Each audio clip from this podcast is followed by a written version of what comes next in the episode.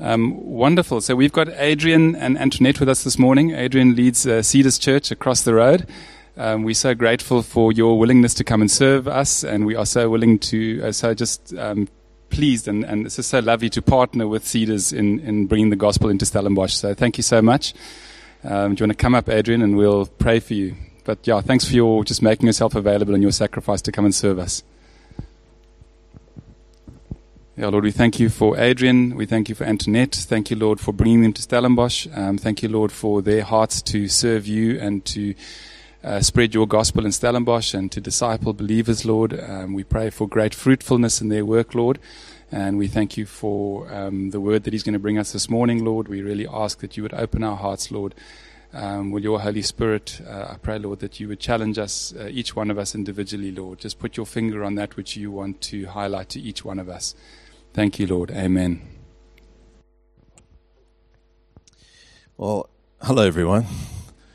It's really good to see you all. I'm just trying to find my notes because without that, I will struggle. so, um, we are very privileged to be in the same town as you. Um, Stellenbosch is an amazing place. I feel like, uh, as an Englishman, God has always put me in Afrikaans contexts. Um, I don't know why he does that, but um, we've spent a lot of time in Pretoria, and um, when we thought God's leading us to the Cape, it was like, hey, maybe an English context would be uh, possible. You know, I'm thinking like southern suburbs, and and as God led us, we came here, and I realized, no, I'm I'm here for the Afrikaans people. So. Um, I walked into a church once in Pretoria. We were trying to find a church, and um, there was two banners up on the stage on either side, like vertical ban- banners with the words written, kind of like letters below one another. And, and so I read it and I thought, guns and grenade. That's like the one is guns and, and then grenade. And it's like, I've heard of spiritual warfare, but I've never uh, ever thought of it like that. You know, like we're approaching this quite seriously. Then I, I looked at it again and I thought, gee, that's unfortunate because there's a spelling mistake. You know, they forgot the R. So I leaned into my wife, uh, yeah, who's Afrikaans. And I said, they spelled grenade wrong. She's like, no, that's genade and gins. So, gins and genade was basically what they were trying to communicate for the day. Grace and favor. Is that right? Grace and favor? Yeah. Um, but here we are. So, so we are, we're going to look at mission this morning. Um, and uh, I want to speak about the mission of Jesus.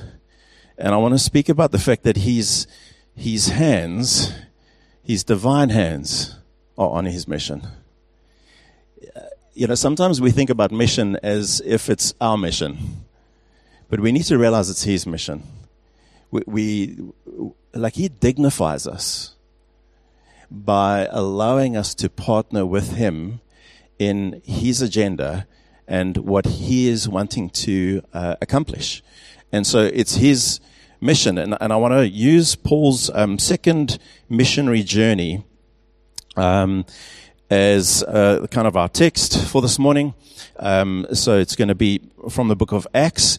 And, and if we look at the book of Acts, um, some Bibles actually call the book the Acts of the Apostles.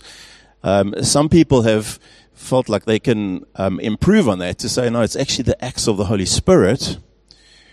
I would like to look at it in a different way because I believe it's the acts of Jesus through his apostles by the power of the Holy Spirit. So everyone's involved there, but it's actually his acts. He has a completed work and then he ascends into heaven for his heavenly ministry. There's an ongoing work. His ongoing work is an appropriation of his completed work. Because his completed work is now being appropriated to hearts and it's his mission. And so he, um, uses people like Paul, um, and Silas and a whole bunch of others to, um, go on mission. And the beauty of the book of Acts is it's like these concentric circles you know, because he, he commissions them and he says, go into uh, Jerusalem, uh, Judea, Samaria, and to the ends of the age. And in, in Matthew, where he commissions them, he says, I will be with you till, till the ends of the age. I will be with you as you go out. And so there's this like continuation. It's not like Acts chapter 28 is where it ends. We're in the chapter 29 of the book of Acts because God is still putting mission as his priority. Like he draws us to himself. And um, Paul writes elsewhere, like, you've been reconciled to God but you've been given a ministry of reconciliation. So the missional reality of Jesus should be playing out in how we live our lives. Like we, we should be missional. It shouldn't be something that we kind of grab a theme for a period of time and then, then we let go of that and we go on to a different theme. Like the mission of Jesus should be arresting our hearts all the time because people don't know him and they are lost. And we get to proclaim this amazing news of the gospel of grace. And when people hear it, they come into a new life, an eternal life, and a reality where they can be in relationship with Jesus and they can have a heavenly Father for all eternity. So it's huge. It's great that you guys are looking at mission in this week. I, I, think for us as a church as well, we've really felt like God is impressing on us the fact that we're not here to be a a gathering or a social club or a, like we're here for our sake. We're actually here for the sake of this town. We're here for the sake of those who don't know him. And when you realize that and you live in that, then every day becomes an adventure. It should be an adventure as opposed to let me just focus on myself and, and hopefully, you know, everything in my life is turning out okay. And for that, I'm going to thank God. And His blessings are kind of showing itself in how my circumstances are playing out. You know, that's not the Christian walk that God's called us to. He's called us to way more. There is a, a beautiful missional reality. So, the setting is the Mediterranean Sea. The, the route of his second journey, um, you can go to the next slide, kind of shows you the route that he takes and, and this is spanning over chapter 16, 17, and 18. And we're going to be stopping in um, chapter 16, where uh, he makes his way to Macedonia. Um, and this is uh, quite a significant moment because the, the seed of the gospel is being sowed in, in European soil for the first time. So Macedonia is like the place where he, he lands up and uh, the city of Philippi, um, is going to be the emphasis. And this is where the letter to the Philippians comes from because the church of the Philippians was established in this, um, trip. So, this is kind of the main theme for the morning. The mission of Jesus includes his guidance, his intervention, his providence, his reach, and his church formation. And in every aspect and every step, his divine hand is covering over all of it. So there's a whole bunch of points that I'm going to try and get through. If I don't, um, we'll get through the ones that we have time for. Um, but divine guidance, divine intervention, divine deliverance, divine providence, divine reach, divine community. Common word there is divine. So it's His. It's His work, and we get to be a part of it. So we start out with divine guidance, and in verse um, 6 of chapter 16, it says, Paul and his companions traveled throughout the region of Phrygia and Galatia, having been kept by the Holy Spirit from preaching the word in the province of Asia. When they came to the border of Mysia, they tried to enter Bithynia, but the Spirit of Jesus would not allow them to. You see, when you think that this is Jesus' mission, you start to pick up on things like that because the Spirit of Jesus didn't allow them. You know, like they had their thoughts, they had something in mind. Hey, we'll go to Asia Minor. Spirit of Jesus says, no, you won't. Doesn't say where they must go. He just says, no, not there. Um, and, and so instead of going west, they go north because the Spirit of Jesus didn't allow them to move west. And then when they're moving north, then Paul's like, hey, maybe Bithynia. And the Spirit of Jesus says, no, not Bithynia. And so they go west again. You see how the, that route was, was developed by restriction. Not there, not there. It's an incredible thing. And so the divine guidance of Jesus translates to this uncharted journey, one of um, an absence of control. Who likes control? And for the rest of you, you're not being honest. so we all want to have control. Who goes on a journey without knowing the destination? Who goes on a journey where you know the destination, but you don't work out the route? I know some people who do that just as like an adventure sport, you know, like, let's see if we find our way there and then en route you're trying to find, but for the most part, we're quite calculated. Like we want to know where we're going. We want to know how we're going to get there. We want to make sure that there's enough fuel in the tank so that we can get there.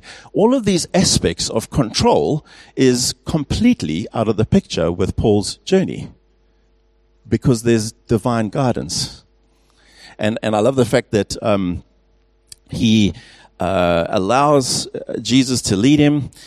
Um, and and he, there's a willingness, uh, just a willingness to venture into the unknown. I mean, if you think of Hebrews 11, all of those characters, all the heroes of the faith, it all starts with by faith, Noah, by faith, Abraham, by faith, by faith. They get into this um, incredible chapter, which I think is a growing chapter, not necessarily written, but there's euros of faith, and it's all by faith. It's all in response to God. It's all in the prompting. So God said this, and then they did. I mean, it, it doesn't talk about the fruit of what they did. It talks about that they responded to what God asked them to do. So, so basically, what we need to get from that is the victory's in the going. You know, we, we think the victory is in the outcome of our efforts, the, the fruit. You know, so like when we share the gospel with someone, are we focused on them coming to salvation and, and in such a way that we get a bit weird? Have you ever come across someone who's weird? when they share the good news of because it's like it's a project you know like we're trying to get the person to get to this point where we can lead them in the sinner's prayer I mean, the sinner's prayer is a very recent thing. Paul didn't have the sinner's prayer. He didn't lead people in the sinner's prayer. There's nothing wrong with the sinner's prayer, but it's a recent thing. And, and so like, what are we going for? What is it that we are focused on? And, and his prompting is to move in a direction and not worry about the next thing. Not worry about the destination, not worry about the outcome. And, and the victory is always in the going. It's how God prompts us and how we respond to Him. And in that, from a heavenly perspective, we, we see that God's economy and how He views things is our response to Him. You know, sometimes we think, oh, but how are they going to respond when we preach the good news? It's not the point. Like, our, our responsibility is just to preach the good news. When we worry about the outcome, we miss out on what actually God wants us to do. And when we have His re, re, like prompting and we just respond to that, then He's got a uh, by faith over us. By faith, you spoke the good news to that person that I prompted you to. By faith, you moved in a direction where my good news fell on the ears of someone that needed to hear it. And, and so this guidance of God, the guidance of Jesus, is a divine reality. And the whole disposition of this mission trip is one of faith, dependence, and obedience. There was a, um, a young man that I had an opportunity to help at one stage uh, who was um, struggling with drugs. He, he was a hairstylist, and, and myself and a couple of mates, we would go to him regularly. We developed a friendship with him.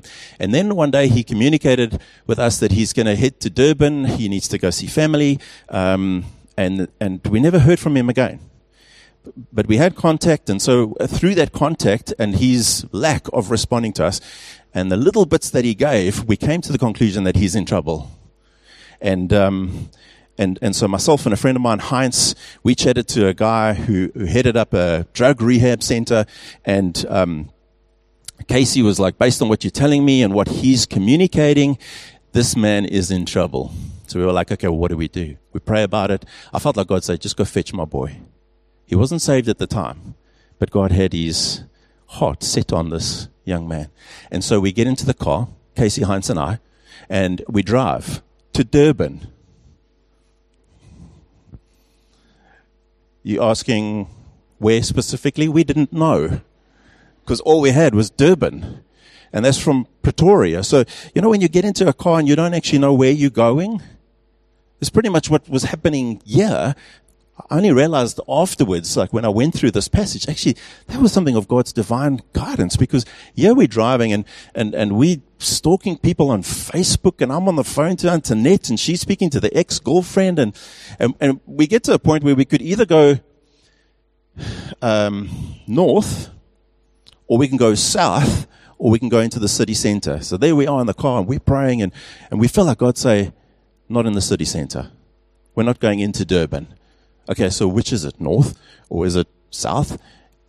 South. Okay, let's go south. And so we went south and then another clue came through. We landed up in Southbroom because his mother worked in a caravan park in Southbroom. And, and then I, I see a guy that looked just like him. It was quite a weird moment because I, I was like, yeah, no, that's not him. But it was his brother. And so I ended up speaking to his brother and his brother's like, oh, who are these guys? You know, like undercover cops or something. He was probably also in drugs. And, and so I convinced him to phone Leslie and say, your friend Adrian is here. So he does. And uh, Leslie comes back with, I don't know an Adrian. So he says he doesn't know Adrian. So I said, tell him from Pretoria. And by virtue of the reaction on his face, I realized that the, something struck a chord and he said he's on his way. And then uh, Leslie came walking down this like driveway area to where we were standing and he looked like death warmed up. And at that point in time, that was the day that he had decided he would take a, an OD, like just, he would end it. He's, he's gonna, and he was so deeply caught in drugs that he, he, the only way he could end it was to take his life. And here we are in Southbroom of all places, in a caravan park of all places. And, and, and he responds to us in a way that's like, whatever you say.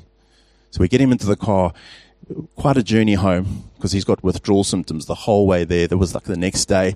But you see, like when you say yes to God, you don't know the details. You don't know like who's going to pay for us to get there, where are we're going to sleep when we get there, where are we going? But like, would you just respond to God? Is there prompting where God's saying, this is what I want you to do? And irrespective of the, the absence of control, we can go. Because when you do, God fills in all the details. He went into a drug rehab center for nine months. God paid for everything. I just opened up an account and God just let money just flow in there and we just could pay for the entire rehab of this young man. And he came to salvation as well. But the question is, how do we respond to God? How do we hear what He's asking of us and where He puts us into contexts like this, where we get to respond, where we don't know the outcome of things?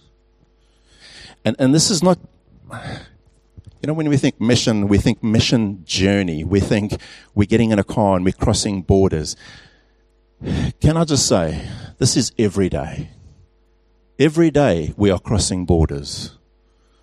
Every day we are walking into contexts, whether it be your place of work or um, a service that you provide where people are coming to you. God is he wants to use us to reach people for His love and kingdom and glory and for their eternal security. So it's not like, hey, let's get a combi. I mean, those things are good. We can do that. But it's every day. We get to walk into the space of unknown, uncharted, and just whatever the, the, the promptings of God are, we get to respond to Him. So, divine guidance. You know this thing of restriction? It's amazing how God works. Because sometimes He says, go in that direction. Other times He says, don't go in that direction. And then it's like, well, then what? But the restriction of God is important in our lives. You know, we don't like to be contained. We don't be, we don't like to be confined. But sometimes that restriction is important. When I first arrived in Stellenbosch, I was quite set on, hey, like, we're going to find a venue. So, um, I had a chat with a couple of people, uh, including Paul, and they were like, okay, but there are no venues. Like, You're new to Stellenbosch. We're going to help you understand the setting here. Um, it's not like you just amble in and you find your place. Like it's God's got to open doors here.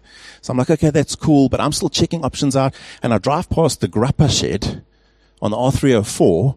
And, and this is in the early days, like when we first got here and we planted. And, and I drive in there and there's a number on the board and I'm like, geez, I wonder what this is about. I take the number down. I drive away, I start asking some questions. I realize there's a church that meets there like once every six to eight weeks. And I'm like, geez, this place can be used for better purposes. You know, maybe if, if I make contact with this person, um, we can be like a weekly rental in that space. And you know what? I just couldn't make the call. I had the number on my phone and every time I thought to phone, I felt constrained. Like I can't make this call. And eventually I just let it go. And that's the exact property that we now, as a church, have been given an opportunity to lay hold of because it's being developed. The entire farm is being developed, and we're the church that it's been given the opportunity to lay claim to it. It's a piece of land, two hectares, that includes the grappa shed and a whole bunch of other. But now you need to understand the story behind how we became the church that can lay claim to it. It's God orchestrated. And if I had made the call then, we would not have been the church today. You see how God actually, He restrains us because it's for our own good. He restrains us for His purpose. And if I had gone the route that I'd gone, it would never have worked out the way it worked out now. Now, I'm not the one making the call about a venue. The developers are phoning me and asking, are you interested? So like, I didn't even make it happen. God made it happen. So when we allow His restriction on our lives, because He's, He's guiding us in a very divine way, He's the one that works His purposes in our lives and opens doors and opens windows when it needs to be opened and for the timing that He has in mind. So, divine intervention. They end up going to um, Troas. The, Paul has a vision of a man in Macedonia saying, Come and help us. Um, they land up in Philippi. And Paul's um, habit was to go to the synagogue. And then he would start there. He would speak to the people in the synagogue. And um, when he arrives there, there's no synagogue. And the reason why there was no synagogue is because there wasn't enough men to constitute a synagogue. How bad is that? So you need 10 Jewish men before you can build a synagogue. And so there wasn't enough Jewish men. And so a whole bunch of ladies would get together and pray and worship together outside the city. So he went outside the city. He's like, oh, I'll go speak to them. He goes down to the river and he speaks to a bunch of women. Um, it says this. One of those listening was a woman from the city of Thyatira named Lydia, a dealer in purple cloth. She was a worshiper of God. The Lord opened her heart to respond to Paul's message. How amazing is that? That someone would go from being um, outside of town, from Thyatira. So she's from the east. She's a businesswoman. She lands up in Philippi. So he brings his elect to Philippi and then he brings his messenger Paul to Philippi. And in that space, Paul proclaims the message and Jesus does the opening of her heart. So the saving initiative is actually Jesus. Paul just brings the message. Paul does nothing as far as her heart's concerned, Jesus is the one who opens her heart. And it happens in this incredible way where when her heart gets opened, her hands get opened. And so she's the one that opens her house and says, you can come and meet here. And so the Philippian church was in her house, in her home. So Jesus opens her heart and she opens her hands and she opens her home. And this place of faith is established. And I thought, man, that is so amazing that you would have someone from out of town and then the messengers also from out of town and God would put them together in a way where he would share the good news and then Jesus would open her heart and as a result, her hands would be opened as well.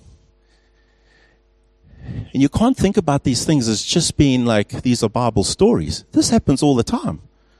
So the Philippian church had Lydia. In our church, we've got Julia.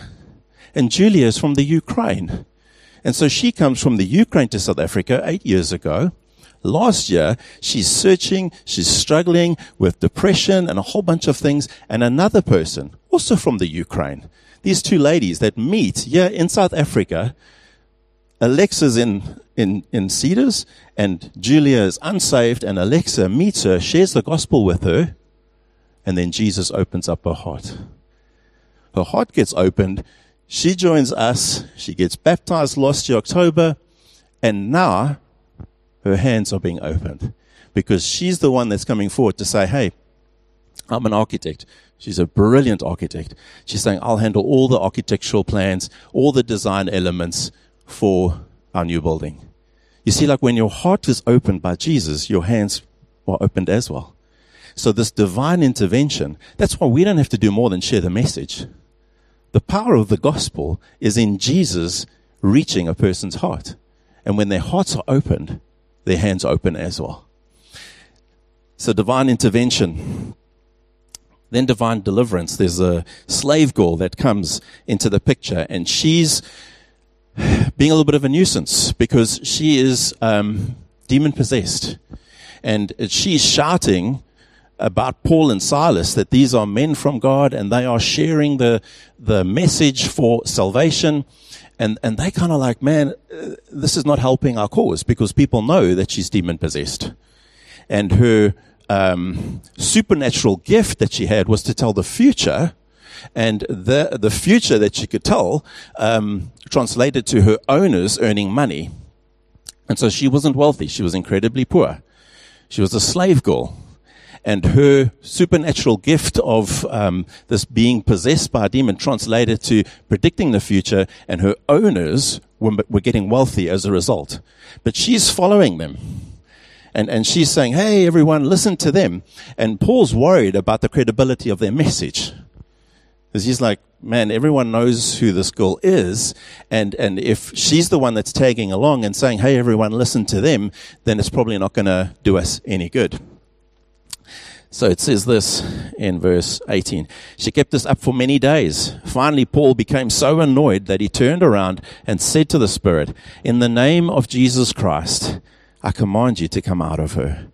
At that moment, the Spirit left her.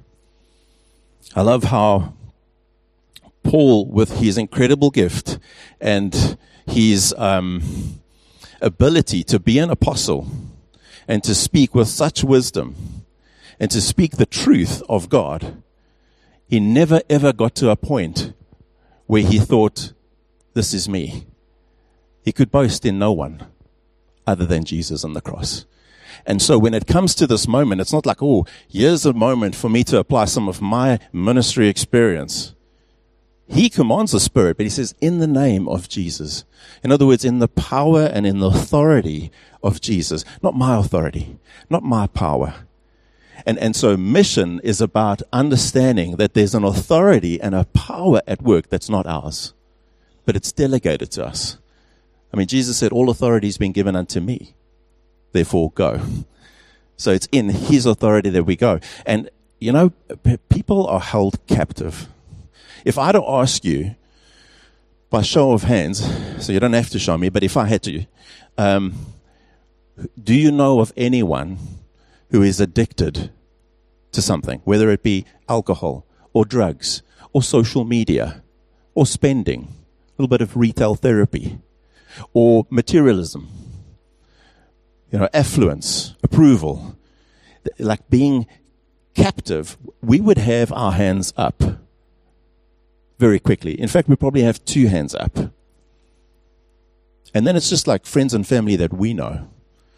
And if we were very honest, we might be putting our hands up for ourselves. Social media. So are we captive? Or are we, are we held? Are we being oppressed by something that's not from God? Is it, is it capping us? Is it putting, and you know what? We have a power that is not ours, but is to our disposal. There is, there's a reality that when Jesus steps in, he breaks things. We've really got to think differently about things that we, we struggle with and not, not think like, um, this is, this is a, a condition that needs to be managed. Don't think of it like that. Think of it as something that needs to be broken off in the power of Jesus. And, and, and can we go into an environment where we know other people are held captive, but in the power of Jesus, they will find release. So, divine providence kicks in when Paul and Silas are um, approached um, by the Jews and they're not happy with their message. So they seize Paul and Silas, they drag them into the marketplace, and, um, or oh, actually, sorry, it's the owners of the slave girl that was unhappy with him. So, because of the demon being um, cast out of the slave girl, the ability to earn money, the owners of the slave girl lose their source of income. So they're the ones that pull Paul and Silas to the marketplace and say, we need to take these guys out. And um, it says in verse 22 the crowd joined in the attack against Paul and Silas, and the magistrates ordered them to be stripped and beaten with rods. After they had been severely flogged, they were thrown into prison, and the jailer was commanded to guard them carefully. You know, we read that, and if you do what, what I try and do when I read scripture and I put myself in the shoes of the people that's involved, just to try and like understand what's actually happening here. How, how must it have been for them? I think I would be saying, what the heck? Here I am doing the work of the Lord. How is it that I'm being stripped and severely flogged? What's up with that? See, we need a theology for this. If you don't have a theology for this, you're in trouble. In Acts 18, this is what I was thinking of when I said the Jews came against him. In Acts 18, uh, Paul is being attacked by the Jews because of their message, and they bring them to the proconsul, a guy by the name of Gallio. And he has a leaning that when they come with their story, he sees it as being trivial. He's like, oh, hold on a second. This, what you're talking about is just words and names and like there's no serious crime here. Be off. Like just get away from me. I don't want to hear your story. And, and the, the Jews are so charged to beat someone and, and the object of that was going to be Paul. But when the proconsul says, I don't want to hear your story, move away from you, they take the, the guy that looked after the synagogue and they beat him. Just because they needed to like release their charged beating that they had pent up towards Paul.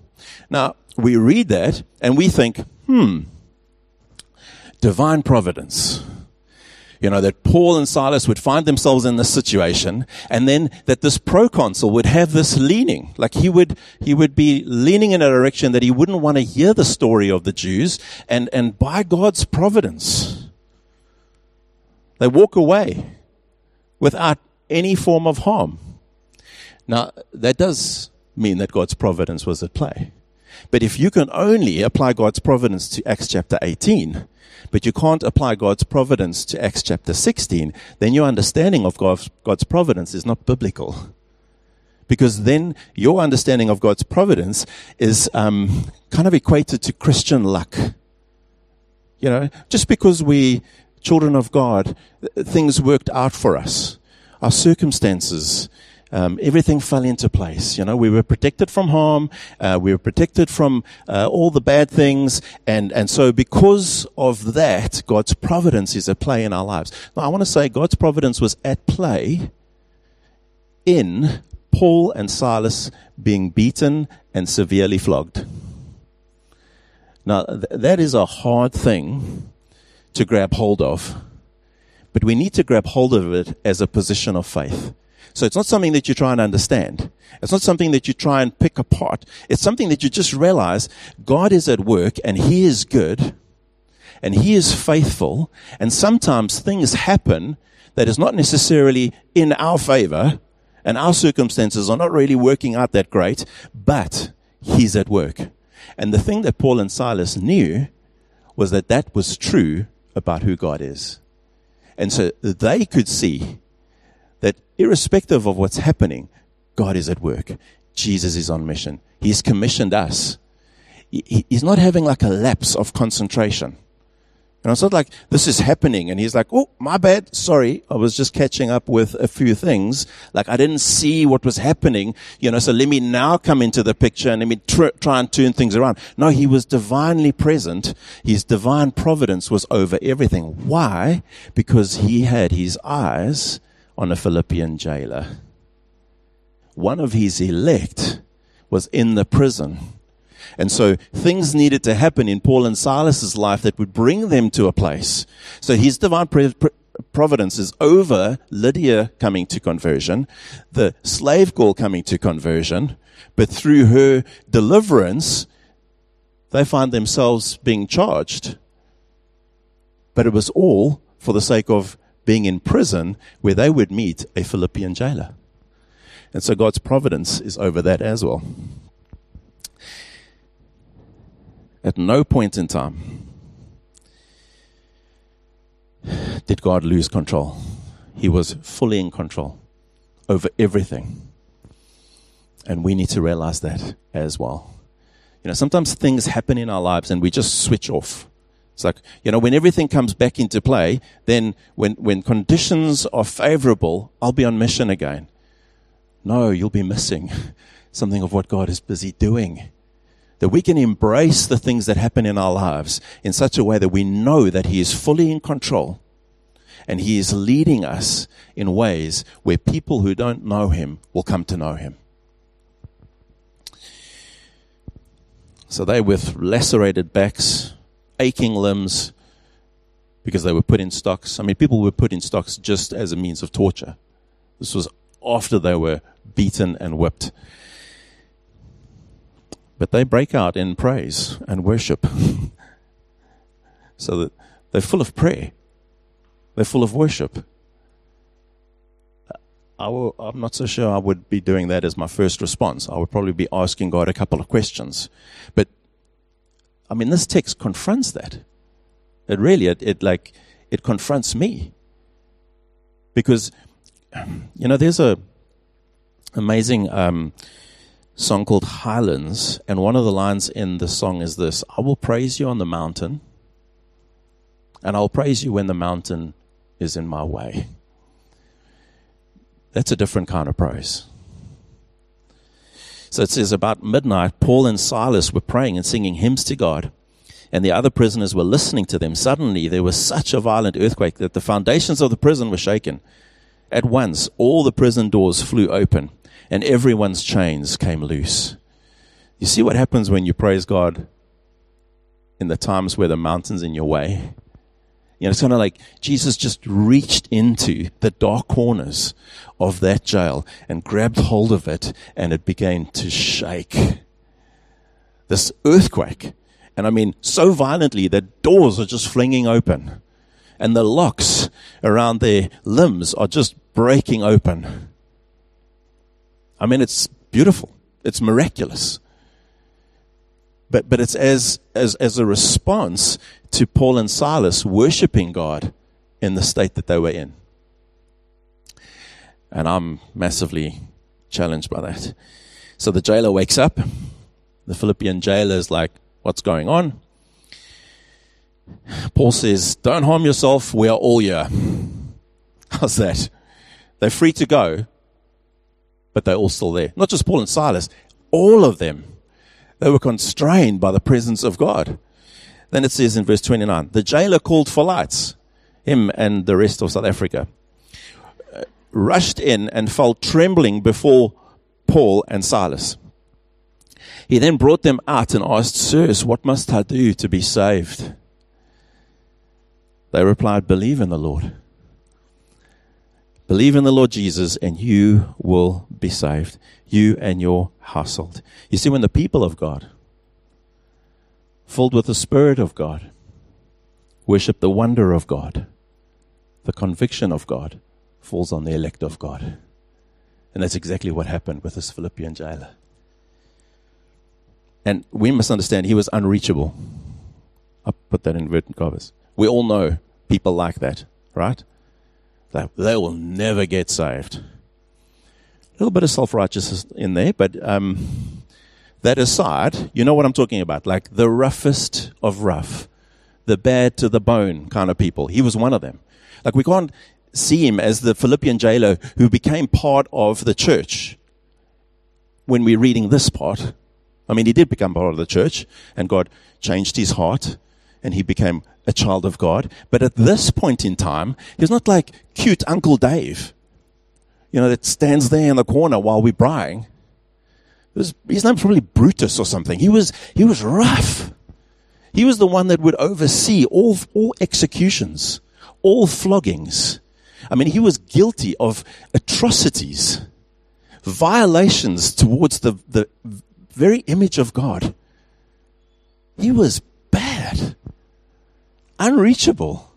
And just like Jesus would reach into the dark corners of that jail, he reached into the dark recesses of this man's heart.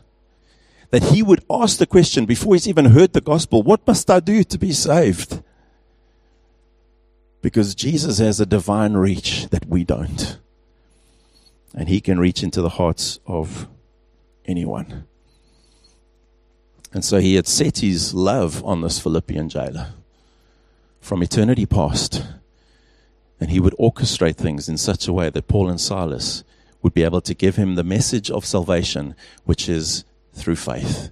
Believe in the Lord Jesus. And we see incredible repentance from him as well. Because, like, day before, he's inflicting wounds. Now, he's washing wounds.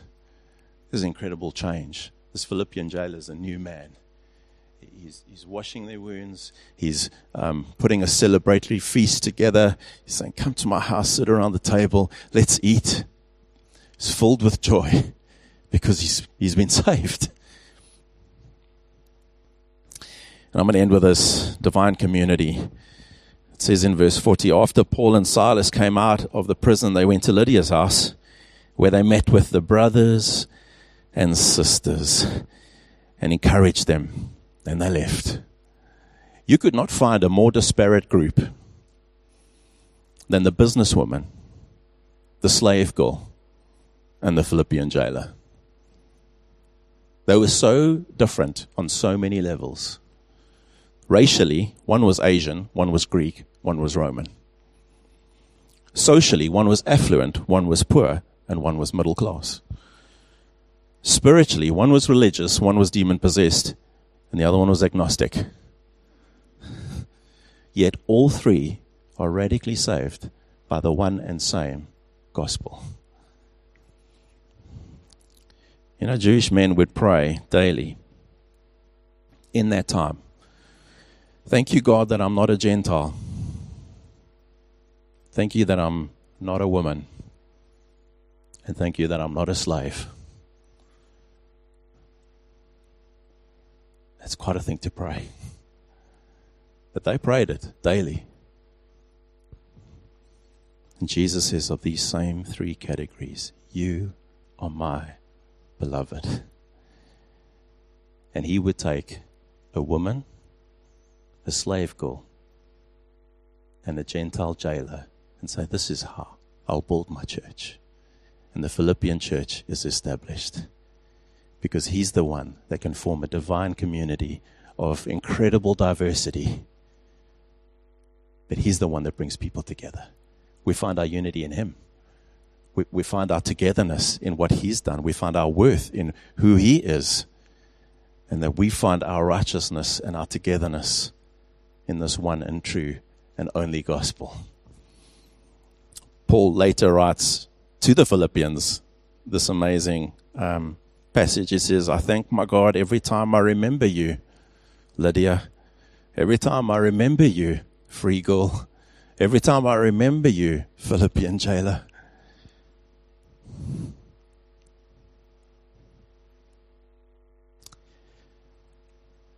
In all my prayers for all of you, I always pray with joy because of your partnership in the gospel from the first day until now, being confident of this, that he who began a good work in you will carry it on to completion until the day of Christ Jesus. See, when you read that now, you realize that's the, that's the church that we're talking about. That's who he's writing to. Jesus, uh, Paul had an understanding of Jesus' divine hands on his mission.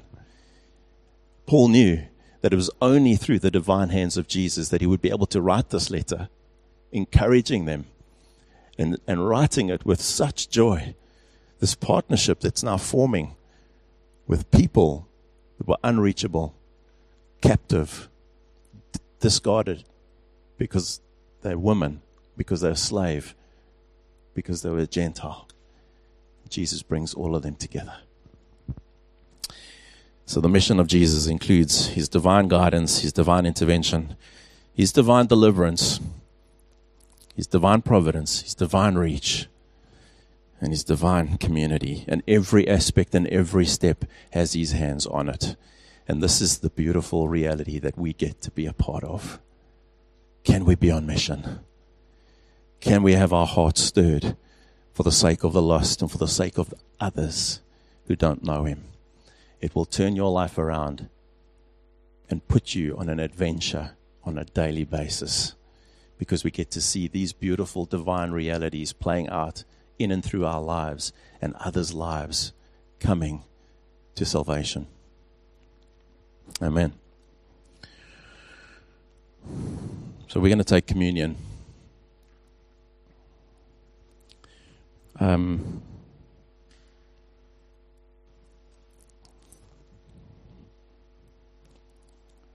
you know, the fact that we get to take communion where we, we all come around the same table. It's such a beautiful um, evidence of God's grace in that there are elements that unifies us. And so whether you're a woman, a slave girl, or a Gentile, it, it actually doesn't matter.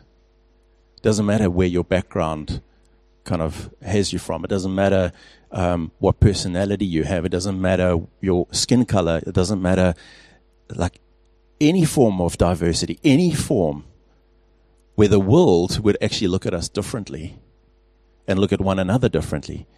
When we come around this table, it's because of one gospel and one Savior who forms one divine community, one family. So I think we should partake of this in a way that we we just become conscious of the fact that we we have the incredible privilege to be at the table. You know, that we actually get to partake in this because it's only by the work of Jesus that we would be able to be a part of the salvation story. And to know that it's not just all of us around the table, He's with us at the table. You know, when He had um, communion with His disciples, there was something different about that table because there was bread and there was wine, but there was an element that was missing. True for all Passover meals, and that was lamb. There wasn't a lamb on the table. And the reason why there wasn't a lamb on the table was because the lamb was at the table. And so the Lamb of God, it takes away the sin of the world, says, Won't you come and sit around my table? Won't you come and be a part of my family? And if you don't know Jesus this morning, I want to encourage you to open your heart to the truth of this gospel. And if you're asking the question, well, what must I do to be saved? It's the same question that the Philippian jailer asked. The answer is just believe in the Lord Jesus. There's nothing else that we can bring. Your contribution to your salvation is your sin. That's the only thing. Like, I'm a sinner and I'm in need of rescue. But when you put your faith in Jesus and His work, you come into His family, irrespective of where you come from irrespective of your background, your education, your upbringing, because He's the one that forms a divine community. And so if, if you want if you want to do that, I want to pray for you. So why don't we stand together? And I want to just give opportunity for that before we come around the table. And I'm I'm just going to pray a prayer that if you're wanting to, to put your faith in Jesus, that you can just pray with me in your heart. You can just be in agreement as I pray. So, Father, this morning we, we want to thank you for the message of the gospel. Lord, we thank you that you sent your Son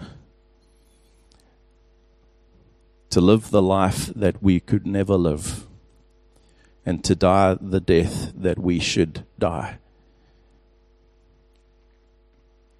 We want to thank you that you have made it possible for us to have our sins taken from us because it was put on him. And the judgment for our sins he bore. And so, because of that truth, this morning we look to you as our Savior. We believe you, Lord Jesus, as the Savior of the world the Lamb of God who takes away the sins of the world. We put our faith in you. We turn from our, our lives of sin and our lives of trying to gain your favor through our own efforts. We turn from that. We repent of our old lives and we turn to you, and in faith, we call you Lord and Savior. We look to you, Lord Jesus, for salvation. You and you alone. Not anything that we do, but your completed work on the cross. And so we thank you that we can experience a relationship with you that is established by your grace and is true for all eternity that when we die, we will not die. We will be with you forever. And for that, we want to say thank you. Thank you for the cross. Thank you for your body that was broken. Thank you for your blood that was shed. And we want to come around your table this morning and partake of those elements as a beautiful reminder of the reality of what we have in you. You are our rescuer. You are our divine Savior. And for that, we thank you and we worship you. I wonder if we could make our way to there's tables on either side in the front here and there's one at the back. So you can kind of like just whatever one's closest to you. Let's make our way and just be around the table and we can be around the table as a family and let's take these emblems together. And if you want to spend time praying together, or if you want to just be on your own, that's all good. But let's do it as a family around his table.